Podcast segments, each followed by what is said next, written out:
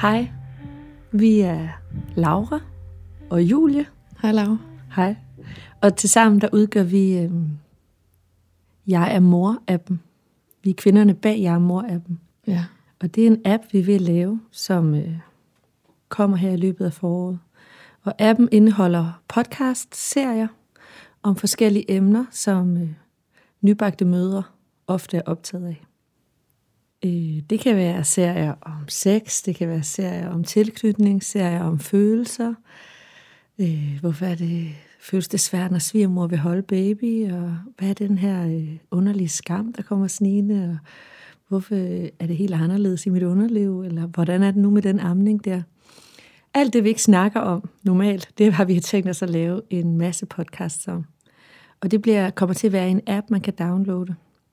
Men før at den er helt færdig, appen, til at komme i iTunes Store, så vil vi gerne dele nogle små sneak peeks med jer. Og det her det er den første af de sneak peeks. Og her, her møder vi Krista, som er jordmor. Og øh, hun vil, vi snakker, har en god snak om det der med at passe på sig selv, og øh, hvordan man balancerer mine behov i forhold til barnets behov. Ja, og vi vil jo gerne, der er der lytter med, inviterer dig med ind i, i dit lille køkken, Laura. Ja. Vi sidder her i dit køkken. Vi har tændt stearinlysene. Det er lidt dunkelt udenfor i dag. Det er en vinterdag. Vi har drukket lidt te, og Dennis han sidder og passer rigtig godt på os. Det er ham, der sørger for, at al lyden bliver rigtig god. Mm-hmm. Så... Øh. Og alle optagelser bliver lavet her i køkkenet, ja. Langt ude på landet, et sted i Jylland. Så en gang imellem kan man høre fuglefløjt, en hund, der gør, og en traktor, der pløjer en mark eller et eller andet. Ja, sådan er det. Vi glæder os. Ja.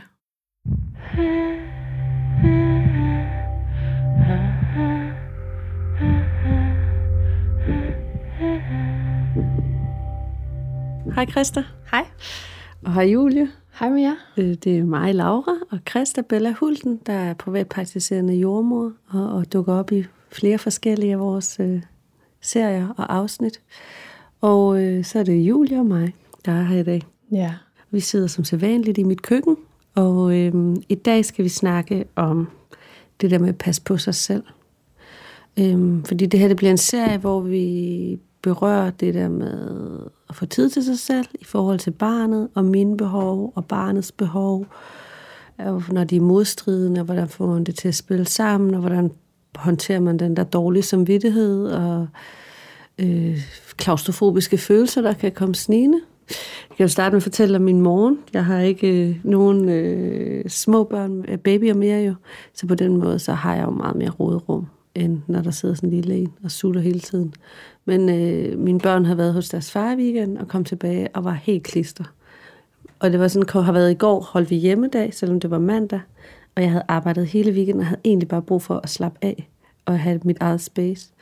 Men så vidste jeg jo også, at de havde været hos far og farmor i weekenden, så det var sådan, vi havde måske også brug for at lande lidt, og nogen havde ondt i maven. Og...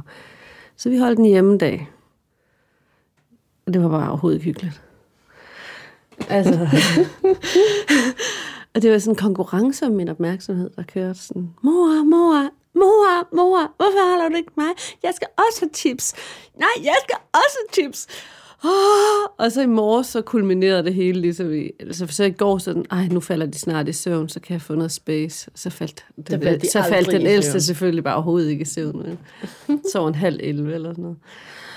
Og så, øh, så i morges, så faldt Kajsa, Gud hjælp mig ude på parkeringspladsen. Nu har vi ligget i skole, og hun faldt og sådan noget. Og det hele har bare været sådan en underskudsbutik, mm. hvor alle bare gerne vil have et eller andet. Omsorg og overskud, og ingen har det. Ja. Øhm, og så får jeg selvfølgelig et dårligt samvittighed over, om jeg er en god nok mor, men øh, jeg får også spat af dem. Ja. Mm. Fordi der ikke er plads til mig i det her. Mm. Og jeg føler ikke det. Jeg føler hele tiden, jeg, at der bliver drevet rovdrift på mig. Mm.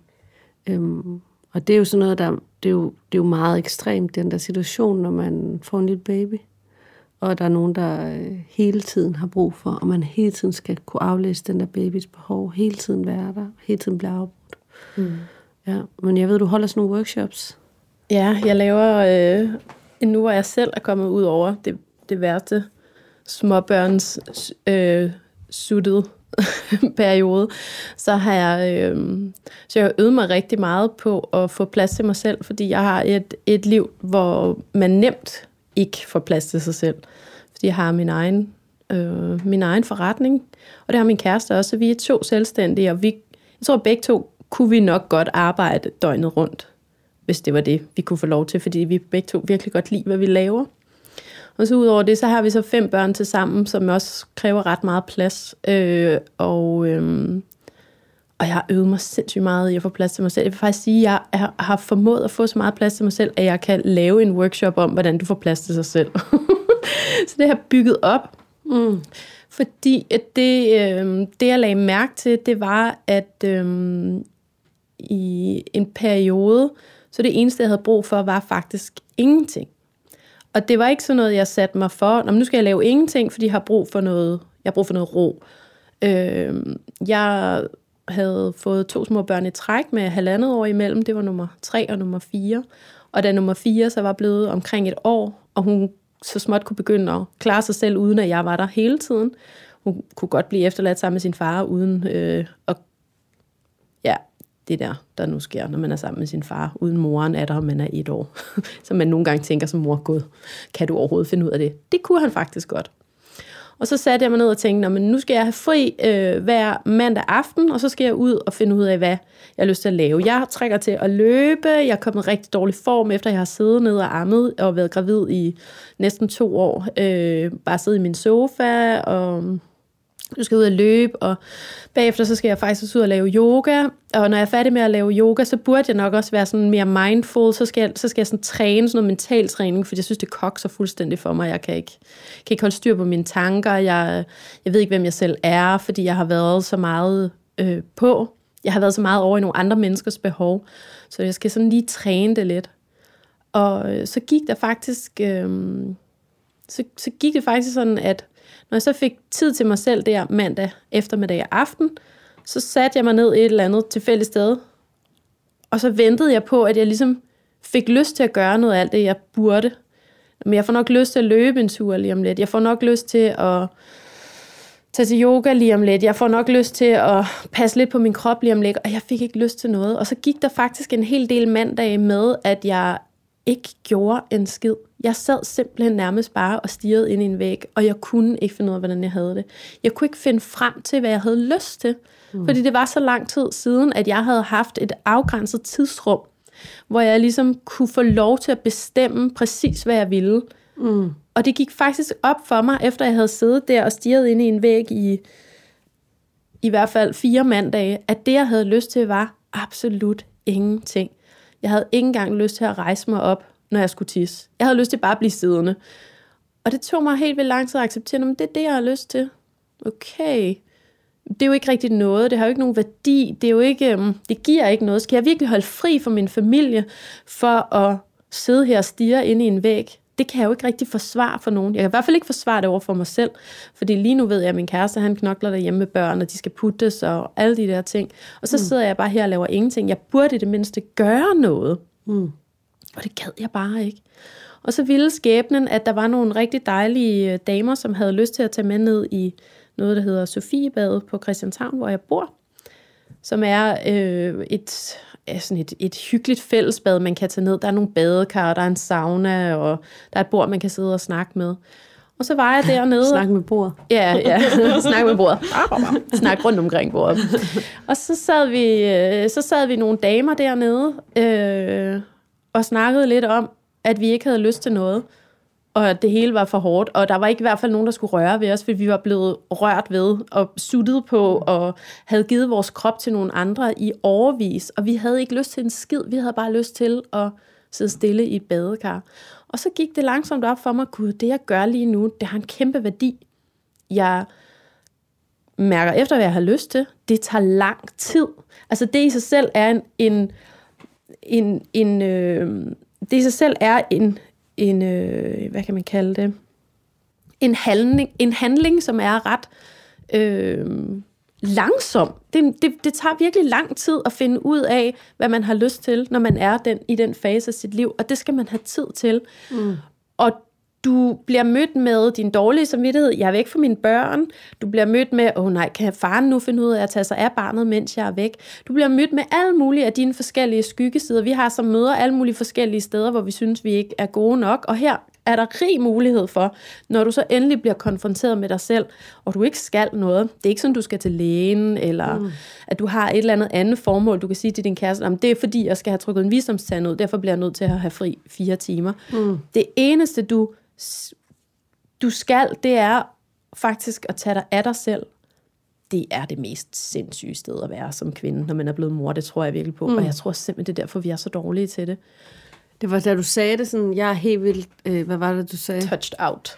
Nej, ja, du sagde, her da du startede med at snakke, så sagde du, øh, jeg lever et liv, hvor der ikke er særlig meget plads, der hurtigt ikke vil blive plads til mig. Hmm. Derfor har jeg trænet det til at blive plads til mig. Ja. Så var der sådan en stemme, der kom op i mit øh, hoved, var sådan noget, ravnemor. Er det en ravnemor? Ja, ja.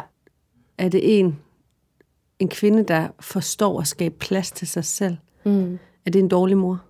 ja, ja, fordi det Nå, er jo sådan, at når du, ja. Ja, at når, du, når, du, når du føder det der barn, mm. mega nuttet lille væsen, som ikke kan tage sig af sig selv, og som, når barnet græder, så er det jo ikke for sjov, så er det ikke sådan, tag mig lige op og giv mig noget mad, så er det sådan noget, jeg dør, hvis du ikke tager mig op og giver mm. mig noget mad. Jeg dør.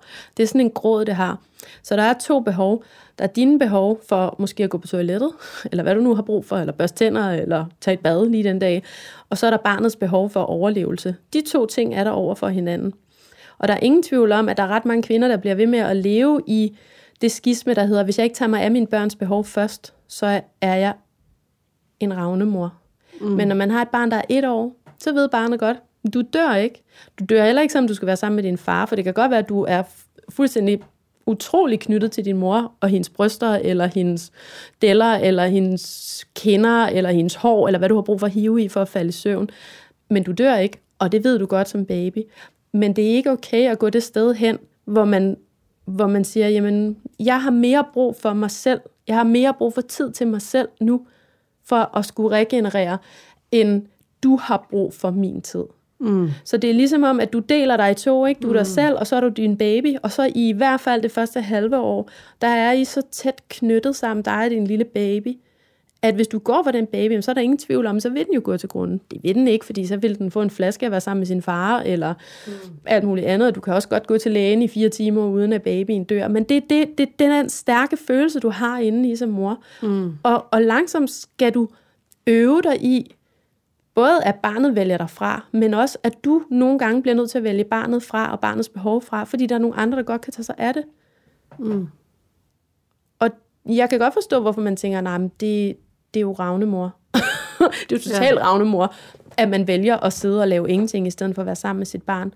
Men den kvalitet, som man, som man kommer med som menneske, den, den bliver også bare, den bliver ringe. Som du siger, sådan en lortedag, du havde i går, ikke? Jeg kender udmærket de der dage. Så holder jeg unavngiven barn hjemme, fordi så får vi en rigtig hyggelig dag, selvom jeg faktisk er mega smadret. Og det, jeg har brug for, er egentlig at tage en to timer lang lur, og så måske se fire afsnit af Mad Men, som jeg er i gang med lige nu. mm. Og det er det. Og så tænker jeg, at jeg burde også, og det var også hyggeligt, og hun har jo også brug for at være hjemme fra skole. Og hvad sker der?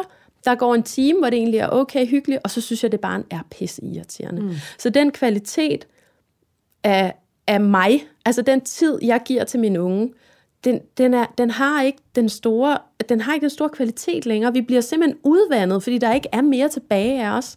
Og jeg ved godt, det er den sygeste kliché at sige, at man ikke kan, man kan ikke hælde fra en tom kop, eller hvad man nu siger. Men det er virkelig sandheden. Og vi ved godt, hvornår vi er tomme. Mm. Fordi så har vi det ligesom, du havde det her til morgen, Laura, ikke? Vi bliver mega aggressive. Mm. Vi bliver mega kortlundet. Og det kan godt være, at vi kan undertrykke den aggression, men den ligger der bare, og det dirrer rundt om os. Og den der, jeg er lidt kortlundet i dag, følelse, den føler bare med en, og der skal ikke særlig meget til, før at man eksploderer.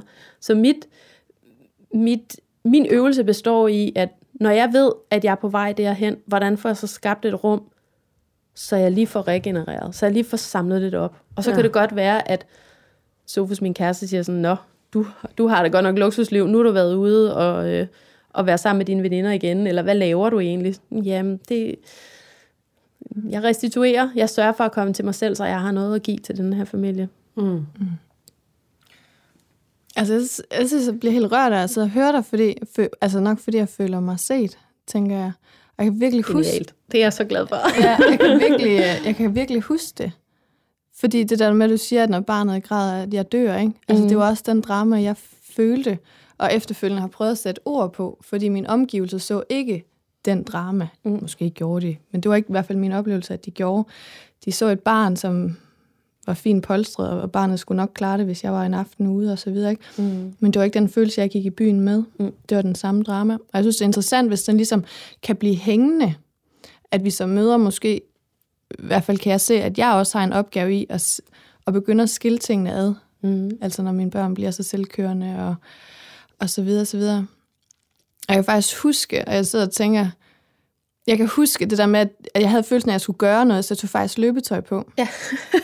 Og så gik jeg hen. Den du skulle have fri. Ja, mm. og så hver uge tog jeg løbetøj på, og så tog jeg hen til den nærmeste legeplads. Der var sådan en stor gynge, ved ja. de der runde gynger, de ligner lidt en rede, og så lå jeg bare der. Ja. Jeg løb ikke. Ej, hvor dejligt. Der var cirka fem minutter hen til den gynge. Men jeg sagde jo til, altså, ja. den dag i dag, tror jeg, så aldrig har sagt til min mand, hvad jeg egentlig lavede, men det var også lige meget. Men jeg gik derhen, og så lå jeg og kiggede på skyerne. Ja. Og netop det der, du siger med, at hvad tænker jeg egentlig lige nu, og hvad vil jeg egentlig, og hvad er det, der rører sig i mig lige nu? Mm. Men tænk sig, at jeg synes, jeg skulle tage løbetøj på. Jeg ville lige så godt tage min vinterjakke på, og så mm. være gået derhen, ikke? Mm. Jeg stod hver dag, eller hver gang, og tog løbetøj på. Mm. Fordi det var følelsen af, at jeg skulle gøre noget. Ja. Mm. Det er ret Fordi ellers kan du ikke forsvare det over for andre. Ja, hvis, du ikke, hvis du ikke giver noget, hvis du ikke præsterer noget, hvis du ikke gør noget, så kan du ikke få lov til at få den tid til dig selv. Nej, men jeg synes, det er specielt, at, når vi, at da jeg blev mor, der så jeg, at mit barn var mere værd end mig. Ja. Og, og det vil jeg til dags status stadigvæk synes. Mm. Hellere give mig noget, end give mit barn noget. Ikke? Men faktum er jo bare, at hvis jeg ikke giver noget til mig selv, så kan jeg ikke være noget for mit barn. Mm. Altså, så... altså hellere give mig noget, end mit barn. Ja. Øh... Altså noget dårligt, eller? Nej, nej, men jeg bliver nødt til selv at blive fyldt op. Ja. Fordi de dage, hvor jeg tænker, i dag skal det faktisk være en omsorgsdag for mig. Mm. Og så de dage, hvor jeg så giver mit barn en omsorgsdag, omsorgsdag i stedet for, så er jeg jo ikke noget for mit barn. Så jeg bliver hele tiden mindet om, at jeg skal give mig selv en omsorgsdag først, mm. og så kan jeg give mit barn noget. For jeg får mm. også samme følelse af, så skiller jeg ud de dage. Og, mm. og jeg husker på min barsel, det der med at gå med et lille barn og sige til mødergruppen, jeg kommer ikke i dag, mm. fordi nu skal jeg være noget for mit barn, hun har grædt hele natten, så jeg er nødt til at blive hjemme, vi skal lades op. Men det var jo netop den dag, jeg skulle være taget afsted.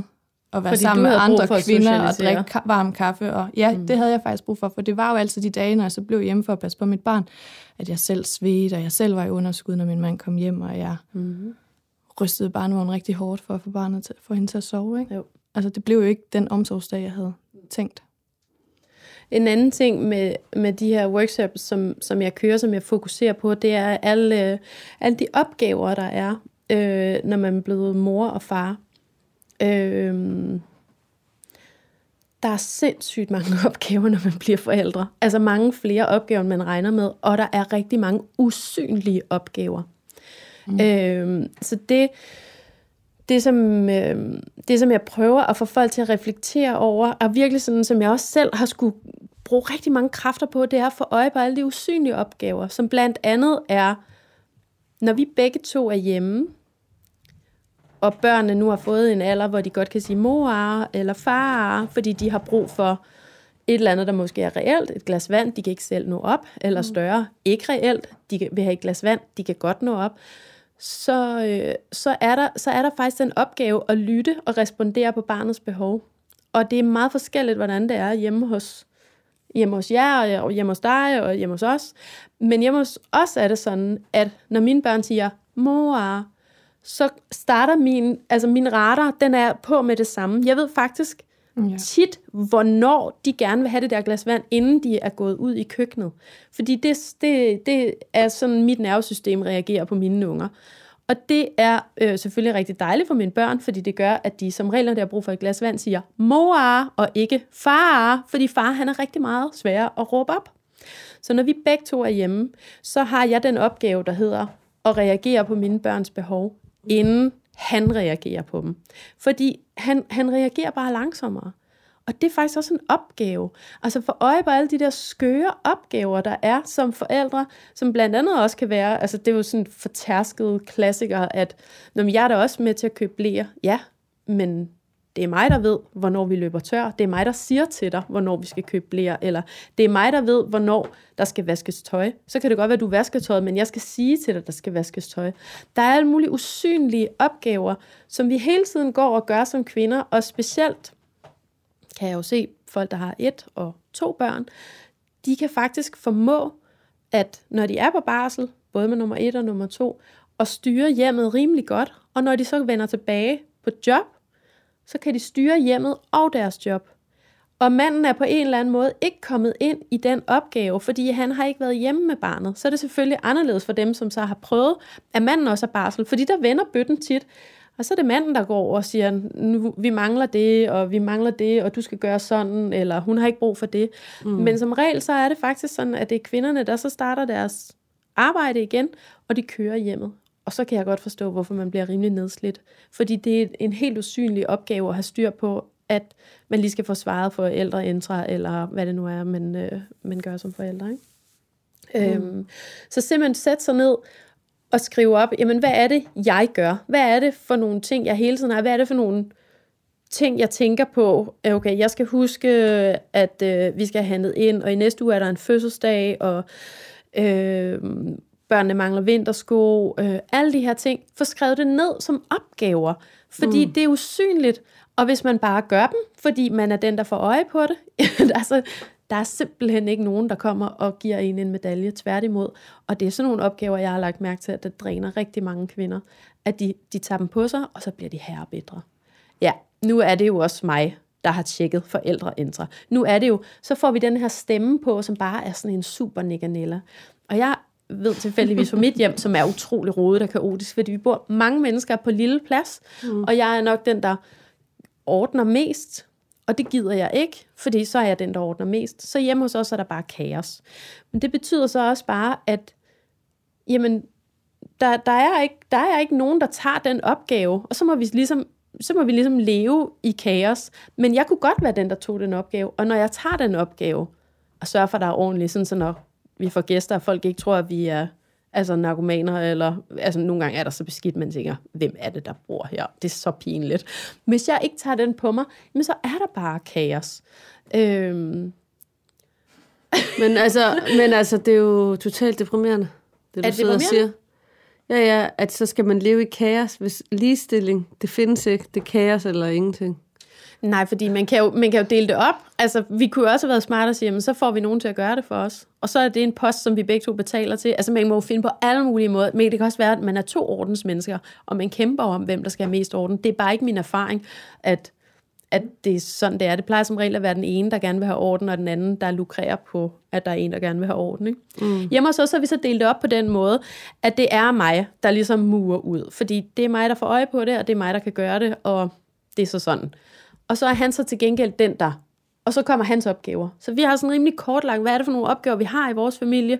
Der er noget tøjvask, der er noget indkøb, der er noget køkken, der er noget hentebringe, der er noget orden, der er noget, hvem skal sørge for nyt, øh, nyt vintertøj, hvem skal mue ud, når der er kommet for meget tøj ind i vores hus og skal ud igen.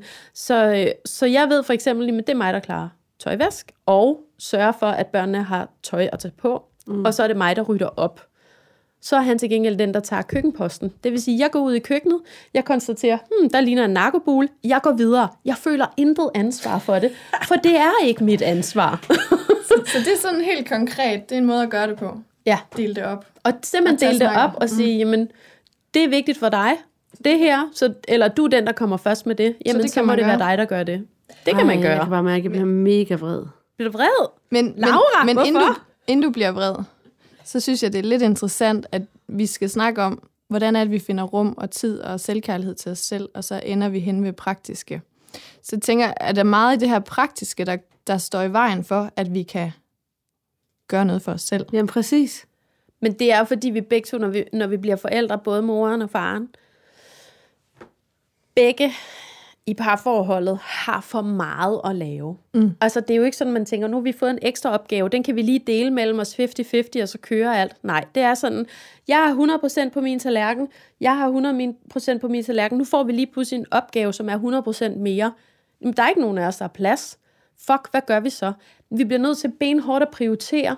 Ja, det tænker jeg. Og på en af de poster på min tallerken, min, mm. min to hundrede procent tallerken, eller hvad vi nåede op på her med fem børn, det er, der er sådan en post, som hedder, nu skal jeg have tid til mig selv.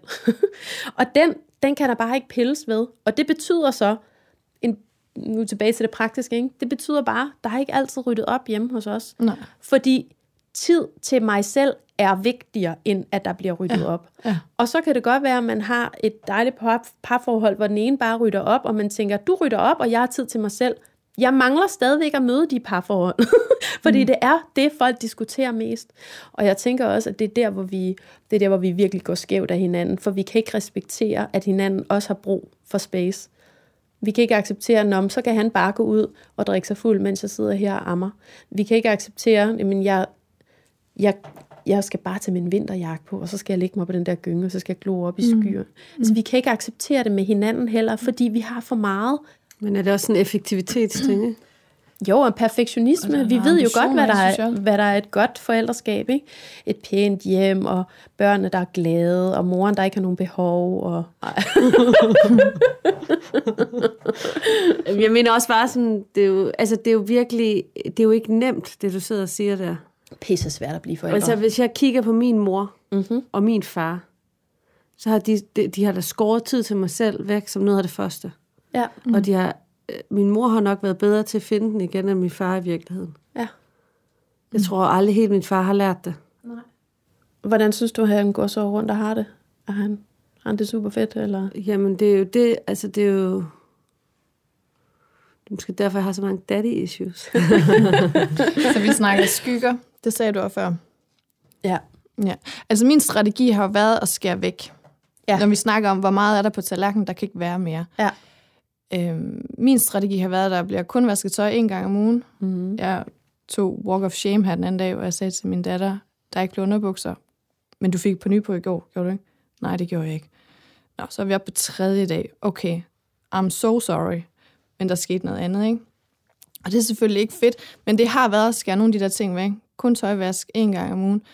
Øh, ikke så meget arbejde, det betyder så heller ikke så mange penge hjemme hos os, men så har der været mere tid til mig og til mine unger. Mm. Og så har jeg smidt sindssygt meget ud, fordi jeg er en af dem, der reagerer på rod. Det har jeg sådan nogle skygger på, hvad rod indikerer for mig. Ja. Så jeg har smidt vildt meget ud, for så, så havde så der den, ikke så meget, der kan så havde den tese, så er der ikke så meget, der kan rode. Ja.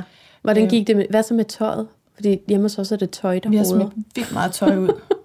Jeg tænker, man behøver... Ja, den har jeg i hvert fald været nede af. Min datter behøver ikke tolv slags kjoler, så hun har måske kun tre. Altså sådan, så jeg har... Øh, wow. Jeg tænker, det kan godt være, mine børn får traumer engang, for nogle gange så kommer jeg og siger, hvor er den der dibidut? Så ved jeg godt, hvor den er. Ja. Stor skrald. Shhh. Jeg godt, når jeg siger det, så kan jeg godt høre, at det måske ikke holder i længden. Men, men det har i hvert fald været min strategi. Der kan ikke være mere, så nu fjerner jeg noget fra min tallerken. Mm-hmm. Og det har også betydet, at min mand har skulle æde. Der er ikke så mange penge, fordi Julie vil ikke arbejde så meget, fordi det kan Julie ikke overskue, mm. hvis jeg også skal. Ja. Det ved jeg godt, det kan måske ikke... Altså, jeg har sådan en tallerken, hvor jeg ikke rigtig kan smide mere ud. Der er rigtig meget Nå, på den det tallerken. Det, jeg, tænker, jeg kan ikke smide mere ud. Det kan jeg sagtens sidde og sige. Men, men hvis man kan gøre det, er det, det er da det bedste sted at starte. Undskyld mig, jeg er alene, mor. Ja. Hvor fuck skulle jeg smide mere ud? Ja, men det er altså, det, det, nej, men, Laura, det er det, jeg kommer til. Fordi det... Det, det, som så findes på min tallerken nu, ikke? Det kan ikke, du, kan ikke, du kan ikke gøre noget ved din tallerken. Den er pretty much full. Du har på din tallerken, at der er nogen, der laver mad. Altså, den der gigapost med, at man skal lave mad hver dag, den er ligesom elimineret helt genialt. Det er, fordi det er jo, jeg bor i et kollektiv, ja, ja, hvor det der er fællesspisning. Det er da skidesmart. Jamen, det er jo også et greb. Men, ja. det, men det, der så er tilbage, når du så smidt alt ud fra din tallerken, så du kan komme af med... Ja, det er fællesmøderne. Nej, det er selvfølgelig, at du prioriterer. Så for mig er alenetid, den er kommet rigtig meget. Lige nedenunder arbejdet. Øverste arbejde. Jeg er rigtig glad for at arbejde. Lige nedenunder er alenetid. Og så kommer børnene nedenunder. Okay, men da jeg var barne, ja. Der var min mors prioriteringsliste. Børn. Børn. Ja. Arbejde. Mig. Selv. Ja. Alenetid. Ja. Og det, det vil sige, der, hvor, det det vil der, sige det var min mor en bedre mor end mig? Det er også stadig min. Er min mor en bedre mor end mig? Eller sådan, man vil, men er det ikke lige meget? Gøre det bedre. Vi skal jo blive bedre og bedre, eller dygtigere og dygtigere. Og... Au. Altså, hvad, hvad? Jo, men det er jo også, hvad man kigger på, fordi jeg synes jo også, at som kvinde synes jeg også, jeg har en opgave at vise mine børn, at jeg elsker mit arbejde. Jeg synes også, det er en livsglæde at give videre. Det er også en arv at give til sine børn. Hver dag jeg tager afsted, så tager jeg afsted til den, hvor jeg er glad for at være på arbejde. Altså det er jo også en luksus at vise sine børn det. Jo, men undskyld mig, vi lever i to tusind og sytten. Jeg elsker mit arbejde, men det er et sygt stressende arbejde. Hvem har ikke et stressende arbejde? Ja. Altså sådan, ja. Det er jo ikke sådan noget, nu tager jeg på arbejde, ej, send. Det er jo sådan noget, nu tager jeg på arbejde, og så skal jeg nå at skrive fire hundrede ansøgninger, og projektlede et eller andet hejs, og så kommer jeg hjem alt for sent og henter i sidste øjeblik. Mm. Er det bare mig, der prioriterer helt forkert der? Nej, du prioriterer sådan, du, som du bliver nødt til, men spørgsmålet er, hvad du skal kigge altså, for men det kan man jo ikke. Hvis du bliver dø af stress på ja, dit arbejde, så er det måske ikke så godt. Det vil jeg da også sige. Ja. Og jeg tror måske bare, der er virkelig mange, der har det sådan. Ja, at de er altså, mega stressede af deres arbejde. Det er jo svært at være på et arbejde. Men så, så godt kan lide dit arbejde, engagerer du dig, og så vokser tingene. Mm-hmm. Men så er vi jo tilbage til den anden skyggeside, der hedder sådan noget mere at kunne sige nej, og prioritere og sige, ja, nu er klokken bla det bla, nu holder jeg fri mentalt. Og det er måske en anden ting, jeg find, fik ud af ved at sidde og stirre inde i en væg, dengang min nummer fire, hun var et år. Der er ikke noget, der er så vigtigt, at det skal holde en vågen om natten. Der er ikke noget, der er så vigtigt, at man er ved at dø af stress over det, og tager det med sig hele tiden, og man faktisk ikke kan rumme at være sammen med sine børn og sammen med sine venner, hvis man bliver stresset over det hele tiden. Men det tænker jeg, det er jo så i efter, altså det er jo så, når man er kommet tilbage på arbejdsmarkedet. Fordi jeg tænker, der er også, altså mor, der lige har født, der sidder på sin barsel i x antal måneder, ikke? Ja. Altså, der er jo, altså... som føler, når hun går fra barnet, altså kalder barnet mor. Mor, mor, mor, jeg dør, hvis du ikke tager, ja. tager mig. Mm-hmm. Det er også, har du nogle tanker, hvor du tænker, hvad kan man gøre der? Altså, jeg er, mås- jeg er måske sådan øh, en lille bitte smule... Øh, ej, jeg er super farvet af der, hvor jeg bor, hvor vi har fået lov til at holde et års, altså her i Danmark, ikke? Et års mm. barsel. Vi har fået... Der er nogle formødre, som har som har kæmpet for, at vi kan holde et helt år med vores børn. Mm. Og øhm, der er ingen tvivl om, at når barnet bliver stor nok til at kunne bevæge sig væk fra os, mm. jamen, så er vi ved at være der, hvor barnet godt kan finde ud af, når der er en verden, jeg skal ud og undersøge, så skal hun selvfølgelig være der igen morgen, når jeg, kom, når jeg kravler tilbage.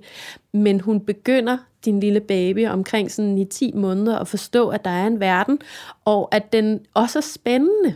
Ja. Og jeg synes, at, at i de første, i hvert fald halve år af barnets liv, eller faktisk de første ni måneder af barnets liv, så er barnet så stor en del af dit nervesystem. Altså, I er en. Det kan godt være, at barnet er kommet ud af din krop, og det kan godt være, at du ikke ammer, og det kan godt være alt muligt andet, men rent neurologisk er I fuldstændig forbundne stadigvæk. Mm. Og derfor så... Så giver, det, så giver det ikke så meget mening at tale om, at man skal længere tid væk fra sin baby på... Nej, men jeg tænkte også sådan mere mentalt. Altså jeg, jeg, altså jeg havde den følelse, da min datter, hun var fire måneder, at jeg, jeg følte mig simpelthen et op, og jeg kunne ikke høre mig selv, og jeg kunne ikke mærke mig selv. Og, og skulle jeg tænke den tanke, ej, du bliver simpelthen nødt til at vente, nu drikker jeg lige min kaffe varm. Mm. Stadig i samme rum, stadig samme, ikke? Ja. Fik jeg dårlig samvittighed. Ja. Kunne jeg tillade mig det? Det, det er der, det er rigtig ærgerligt, at vi er blevet så alene, fordi det er meningen, at der skal komme nogen med den her varme kop kaffe, og så skal hun lige holde din baby imens. Mm. Det kan være din tante, eller din søster, mm. eller din veninde, men eller en eller anden anden. Sådan er det ikke for os, men mm. det, det, det er der, vi, vi skal på en eller anden måde prøve at se, om vi kan skabe os nogle liv, hvor vi er lidt tættere på hinanden. Hvor de der veninder, som er på barsel, som ser helt papirgrået ud, de skal lige have en opringning, det hedder, ved du hvad, jeg kommer lige forbi, og jeg tager lige noget med. Vi skal mm. simpelthen lære at være der for hinanden, fordi vores mødre er for langt væk tit, vores søstre er også for langt væk, vores veninder er det netværk, vi har tilbage, og dem bliver mm. vi simpelthen nødt til at lære at bruge, fordi der, du, det er jo det, der er tilbage at vælge. Mm. Øh, men du kan ikke, øh, du kan ikke, du kan ikke få den... Mm. dårlig samvittighed til at gå væk i virkeligheden, men du kan få nogen til at hjælpe dig, mm. når du sidder og drikker din kop kaffe i bare et kvarter, eller hvor lang tid det tager. Men er der ikke noget, jeg kan sige til mig selv? Hvad kan jeg sige til mig selv, når jeg har dårlig samvittighed over, at jeg vil drikke min varme kaffe? Jeg tænker bare helt reelt, at jeg så drak min kaffe færdig, eller lige fik skyllet shampooen ud af håret, eller mm. lige fik et par trusser på, inden jeg gik ud. Ja. Nu siger jeg gården, men det er bare en lille gårdhave hjemme, hvor jeg selv bor, øhm, inden jeg henter barnet. Altså de der helt obvious, altså ting at gøre, inden nu tager jeg mit barn. For jeg troede jo, at hun ikke kunne holde til, at jeg lige gjorde mig færdig. Mm. Altså, og nu er du jordemor og så videre, altså barnet går vel ikke i stykker? Barnet går overhovedet ikke i stykker. Barnet kan sagtens tåle og græde, og jo større det bliver, jo, jo bedre kan det tåle det. Men det, du spørger om, er nok i virkeligheden, mm. jamen, hvor, hvor meget kan jeg tillade mig, uden at have dårlig ja, samvittighed? Hjælp, hjælp mig med at vaske min samvittighed, ikke? Jo, præcis. Og jeg, nu hvor du siger det, så tænker jeg, er det mig, der handler om? Er det mig, der er bange for at gå i stykker? Ja, men det der, altså, vi får jo et perfekt væsen. Der kommer et perfekt væsen ud af os, som aldrig har oplevet sult og kulde og ensomhed. Og det, som man bliver præsenteret for, når man havner i verden, det er jo sult, kulde og ensomhed og tyngdekræfter og alt muligt andet rædselsfuldt. Og det skal vi som voksne lære det her barn, at det er okay. Men når man er en uge gammel, så er det jo klart, at så skal man ikke ligge på et hårdt gulv helt alene og græde og være kold og sulten. Det, det går ikke rigtigt. Nej. Og når man, når man er fire måneder, eller fem måneder, eller seks måneder og har bevæget sig væk fra sin puslepude ude på badeværelsesgulvet, som måske er lidt koldt, og mor er i bad, så dør man ikke af det. Det kan man godt sige til sig selv. Men det er at begynde at opdage, men hvornår, hvornår gør barnet noget selv? Hvornår begynder barnet at undersøge? Og hvornår skriger barnet på den måde, der handler om, jamen det her, det er altså det er overlevelse for mig. Men du kan ikke, jeg tror også, du kan ikke, du kan ikke få den der dårlige samvittighed til at gå væk. Det er noget, der, det er noget som, som vi møder på en eller anden måde, er programmeret til, fordi det handler om, at vi skal sætte vores behov bag ved barnet. Yeah. Det er skidesmart. Det får også barnet til at overleve. Og det får barnet til at overleve. Det problemet er bare, at hvis man, hvis man stadigvæk har den dårlige samvittighed over, at ens barn måske mærker tyngdekraften eller ensomheden som etårig, det, det skal de, og vi skal lære dem, at det, det er okay. Det, det kan du godt, det her. Eller, ja ja, nu er du otte måneder, og jeg er gået ud af rummet, fordi at øh, opvaskemaskinen er færdig. Det dør du ikke af, for jeg kommer igen. Men barnet bliver hele tiden præsenteret for noget, som det faktisk ikke kan kapere, og vi skal hjælpe det til at være med til at kapere det. Mm. Og det er, altså, det er derfor, man skal have en pause nogle gange. Altså, der er jo også, altså, der synes jeg i hvert fald for mig, var det meget sådan, øh, jeg har sådan en meget, meget sensitiv dreng. Og øh, jeg var tit bange for, at nogen synes, jeg var pylder. Ja. Men i virkeligheden tror jeg bare, jeg fornemmede, at hans behov var sådan lidt til den gode side. Ja. Af at skulle mm. af klister og sådan noget. Ja. Øh, altså at være tæt på, han har virkelig brug for, han har virkelig brug for at mærke mig. Ikke? Og, og, og, sådan, og der er børn jo også forskellige. Ja. Øh, Ja, altså, vi, har, vi har en fælles veninde, som har sådan nogle børn, der er ekstremt selvstændige. De kan næsten ikke vente, til de kan komme væk. De vil bare ud og væk og ud i verden, og hun vil bare kramme dem og have dem, og hun oplever nogle andre ting. Hvorfor bliver jeg hele tiden afvist af mit barn? Hvorfor vil mit barn, hvorfor vil mit barn ikke sidde på skødet? Jeg drømmer om at få det her barn til at sidde på skødet af mig, og det gider det her barn overhovedet ikke. Det er bare, åh, gå væk, mor, jeg skal ud i verden. Ja. Og så er der de børn, som... bare, altså klisterbørn kalder du dem, ikke? Altså, som er sindssygt følsomme, og som hele tiden har brug for at kalibrere med mors krop. Jeg kan mærke, at dit nervesystem er i ro. Uh, så falder jeg også lidt til ro. Så kan jeg godt lige kravle hen, og måske, uh, nej, så bliver jeg for skræk, så kravler jeg lige hen til mor igen. Mm, mm. Og hvis man er sådan en mor, der bare gerne vil ud i verden og opleve noget, og kom nu, og det bliver sjovt, og så har man fået sådan et lille barn, der er mega følsom. Det er altså bare... Ja, for jeg, så lige, jeg har tit grublet over, jeg har lige vidst, hvem jeg skulle henvende spørgsmål til. Nu kan jeg lige gøre til dig. Tror du, at børn de kan lugte vores nervesystem? Nej, det, de lever inde i vores nervesystem. De, de er vores nervesystem. Ja? Hvordan? Prøv at sige noget om det. Fordi at øh, dit nervesystem er jo så fint, så når du, det du gør som baby, når du bliver født, det er, at du kigger, ikke? Det er øjne, man kan ikke lade være med at kigge på dem, man vil kigge, og man vil lure alle deres små ansigtsudtryk, og deres små mm, med munden, og... De spejler alt, hvad du gør. De ser hver eneste lille bitte muskel i dit ansigt, der ja. bevæger sig. Ja. De, får, de, de lever og ånder inde i dit nervesystem, så hvis du ser helt forskrækket ud, så bliver de også vildt forskrækket. Åh ja. oh, nej, nu er der noget, der er farligt her. De, de spejler dig non-stop, og de kan mærke dig hele tiden. Ej. Ej, hvor er det... Så på et eller andet tidspunkt, så, så, på det. så, kan man, så, så er det meningen, at man som barn skal... Yeah. hoppe ud af det nervesystem stille yeah. og roligt, men vi bruger jo altid, yeah. vi, lige nu bruger vi tre jo også hinandens nervesystemer, så yeah. det, det... Og lige præcis det, du siger, der synes jeg har været, og stadigvæk er mega stressende. Ja. Lige nu stresser jeg, lige nu er jeg bange for et eller andet, lige nu har jeg ikke ro, jeg er ked af det, jeg har oplevet, at kunne hjælpe mig, og mine børn så ikke også begynder at være det. Ja. Når de egentlig bare skulle sidde lige der og have ro på, så jeg ja. kunne få lov at græde færdig. Ikke? Ja. Og nu skal jeg lige pludselig til at trøste jer. Det kan jeg næsten ikke rumme. Nej. Det synes jeg virkelig klasser hver gang sådan for mig. Og det er også lidt det, du fortæller om, ikke? Du havde egentlig brug for at måske at blive ladet op, eller... Ja. Og nu skal I skisme have det samme, som jeg har brug for. Præcis. Det er jo det, er jo det der sker, når de kan mærke, at du, at du stresser. Så ja. lige pludselig så eskalerer de også, ja. og så går det sådan lidt i hårdknude. Og det har faktisk været min, øh, min måde at prøve at finde hjem til mig selv, fordi jeg havde brug for nogle argumenter. Jeg blev helt... Det var ikke godt nok, at jeg havde brug for tid til mig selv. Det synes jeg ikke var godt nok. Jeg synes, det var egoistisk, og det havde jeg rigtig... Og Ravnemor-agtigt. Rigtig mange ja. skygger på, ikke? Mm-hmm. Hun blev mor, hun sagt A, som også i B, og så ja, ja. Så skal man, og så skal man kunne lide sine børn hele ja. tiden, og man skal kunne lide at være sammen med dem ja. hele tiden, og man skal altid overskud ja. til dem. Men det, jeg så fandt ud af, da jeg sådan blev ret selvudslættende, det var, at så kunne jeg ikke være noget for mine børn længere. Så duede min teori ikke mere. Nej. Så jeg blev nødt til at hjælpe mig selv. Altså, jeg, jeg fik det der billede, at jeg var et batteri, ja. og når jeg bare blinkede rødt, så gik det ud over mine børn. Eller sådan ligesom i flyet, ikke? Ja, præcis. Så jeg blev nødt til at sige, hvis det du... Det der med føler... masken over, ja. over hovedet ja, selv. Jeg, jeg, jeg, det er sjovt, ikke? Vi kan godt sige det, men, men jeg fatter, at min krop kan Ej. simpelthen ikke. Jeg er helt fucked op på det her punkt. Men jeg, jeg har i hvert fald haft nogle måneder med tudetur, og virkelig, hvis jeg skulle lave et billede af følelsen, at min kind lå nede på den kolde ja. asfalt, ja. og simpelthen ikke overskue at ligge, altså rejse mig op, men der er koldt, og der er ensom hernede, og jeg ved ikke. Mm. Og de gange, jeg har haft det billede af mig selv, har jeg jo tydeligt mærke, hvor lidt jeg var for mine børn. Mm. Så jeg altså, simpelthen mærkede den der stress på min krop, at jeg bliver nødt til at gøre noget for mig selv. Mm. Det som, altså det, som, øh, som jeg har fundet ud af efter alle de her børn, det er i hvert fald, at jeg bruger sindssygt mange kræfter på at være sammen med mine børn. Emotionelt. Jeg er ekstremt tilgængelig. Og det er det, jeg lever af i mit arbejde. Jeg er så fintunet et instrument, at når jeg er jordmor ude til en fødsel, så ved jeg præcis, hvordan alle til den fødsel har, inklusive den baby, der er inde i maven. Så jeg er, ja, det, det er det, jeg lever af, at mærke efter, hvordan andre mennesker har det, og kunne støde til der, hvor de har brug for hjælp til enten at blive bygget op, eller komme lidt ned. Det er jeg simpelthen så god til, og det bruger jeg også rigtig meget til mine børn. Downside ved den er...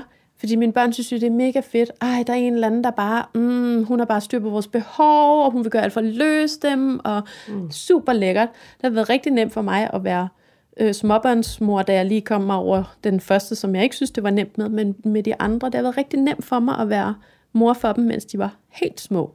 Men mit problem er, at jeg bliver så sindssygt træt af det, fordi jeg er emotionel, og det er en af de ting, jeg har måttet skrive på den der liste over opgaver, vi har. Jeg bliver emotionelt fuldstændig smadret af at være sammen med dem, fordi jeg mærker alle deres fucking følelser.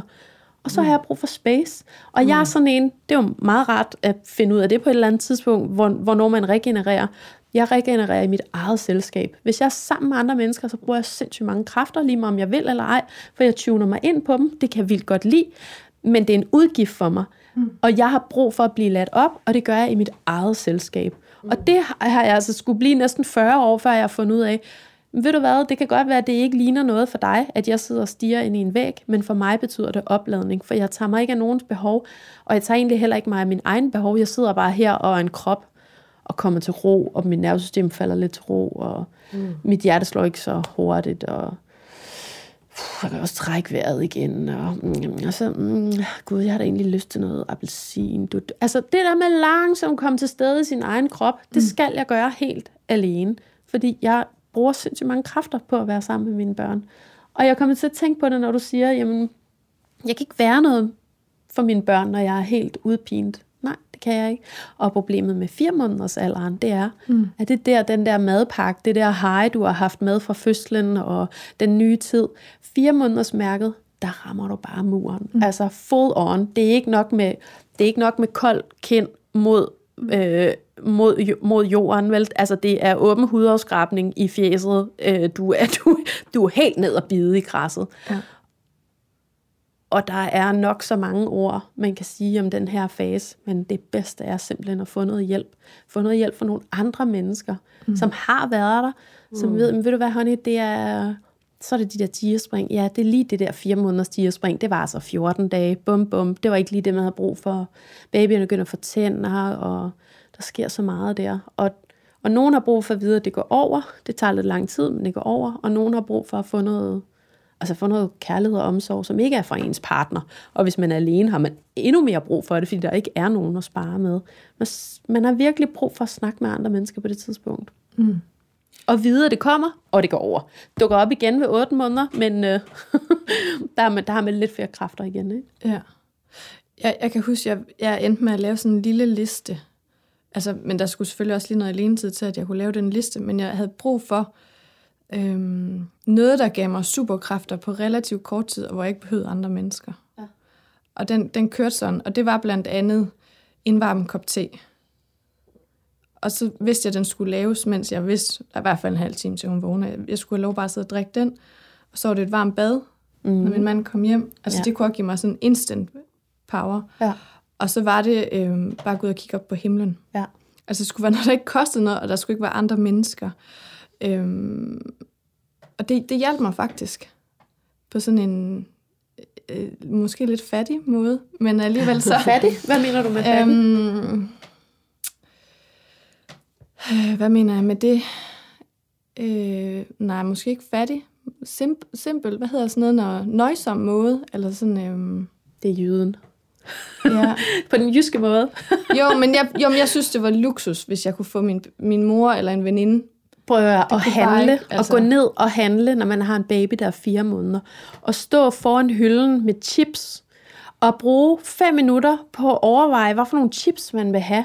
Indtil ens hjerne er så kokset, at man tænker, det kan jeg sgu ikke lige overskue og vælge. Og gå ud af butikken igen, det er jo luksus. Altså, det er jo sådan nogle bitte små ting, som, jeg synes ikke, det er nøjsomt. Jeg synes ikke, det er fattigt. Det, det, det er der, hvor du begynder at dukke op igen og tage ja. dig af dig selv. Ja. Og lige præcis det der med at handle. Altså, det, jeg ved godt, det lyder jo helt grotesk, hvis man ikke har børn, eller hvis man er, hvis man er gravid mm. og venter til sit første barn. Men det at kunne få lov til at handle, uden at der er børn med, mm. det kan på de tidspunkter, mm. hvor du er allermest presset i dit liv, faktisk være dit frikvarter. Ja. Så kommer din partner eller din hjælper hjem, og så får du lov til at gå ud. Du har et formål. Måske har du en liste med ting, du gerne vil have. Måske er du, fordi du ammer, helt vildt sukkerkold, så du når at æde det der chokolade, du har taget ned fra hylderne, inden du overhovedet er kommet ud af butikken. Ah, men det er jo den vildeste ferie. Og det er jo det, der er så smukt med den fase i ens liv, mm. at der er sådan nogle bitte, bitte små ting, som at kigge på stjernehimlen, mm. eller i regnvejret, eller hvad ja, fanden det nu er for noget vejr. Ja. Et varmt bad, eller en kop te, der er varm, ja. Eller at handle. Jamen, det er ikke, jeg kan godt høre, at det er ikke fattigt. Det er overhovedet ikke jeg fattigt. Tror bare, det er jeg sindssygt jeg kraftfuldt. Tro, ja, men jeg tror også... Og tillæg det værdi, ja. Og det er i virkeligheden nok det, der er. Det er derfor, jeg opponerer imod det. Og tillæg mm. den handling en værdi, ja. Er virkelig, virkelig vigtigt, fordi ja. Det er jo der, du får lov til lige at fylde lidt.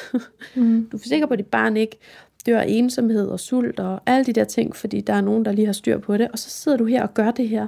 Mm. Ah, nej, hvor er det dejligt. Og der er ikke nogen handling i det, der er ikke nogen, mm. der er ikke noget forkrummet formål. Du er ikke i gang med at skrive en eller anden bog eller få en karriere. Du er bare i gang med at komme til stede efter dit livs ja. Opgave. Det, det er sindssygt vigtigt. Ja, mm. det er det. Lad os runde af med mm. de smukke ord mm. om vigtigheden af at komme til stede. Tak. Selv tak. Ja, tak fordi du var med.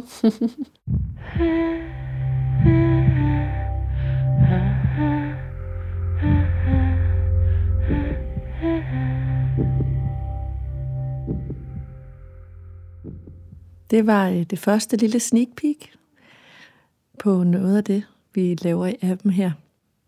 Og hvis du kunne lide at høre det, så kan du følge os inde på Facebook eller Instagram. Vi hedder Jeg er mor. Og mens appen bliver programmeret færdigt, så, øh, så følg os der, og så glæder vi os til at dele det med jer, hvornår den er klar. Ja. En gang i løbet af foråret. Og skriv endelig enten en mail, eller bare et opslag ind på Facebook, hvis du tænker derude, at der er noget, vi skal tage fat på. Noget, vi skal snakke om. Ja, idéer. Vi elsker det. Med kyshånd. Ja. Så jeg er mor. Tjek det ud.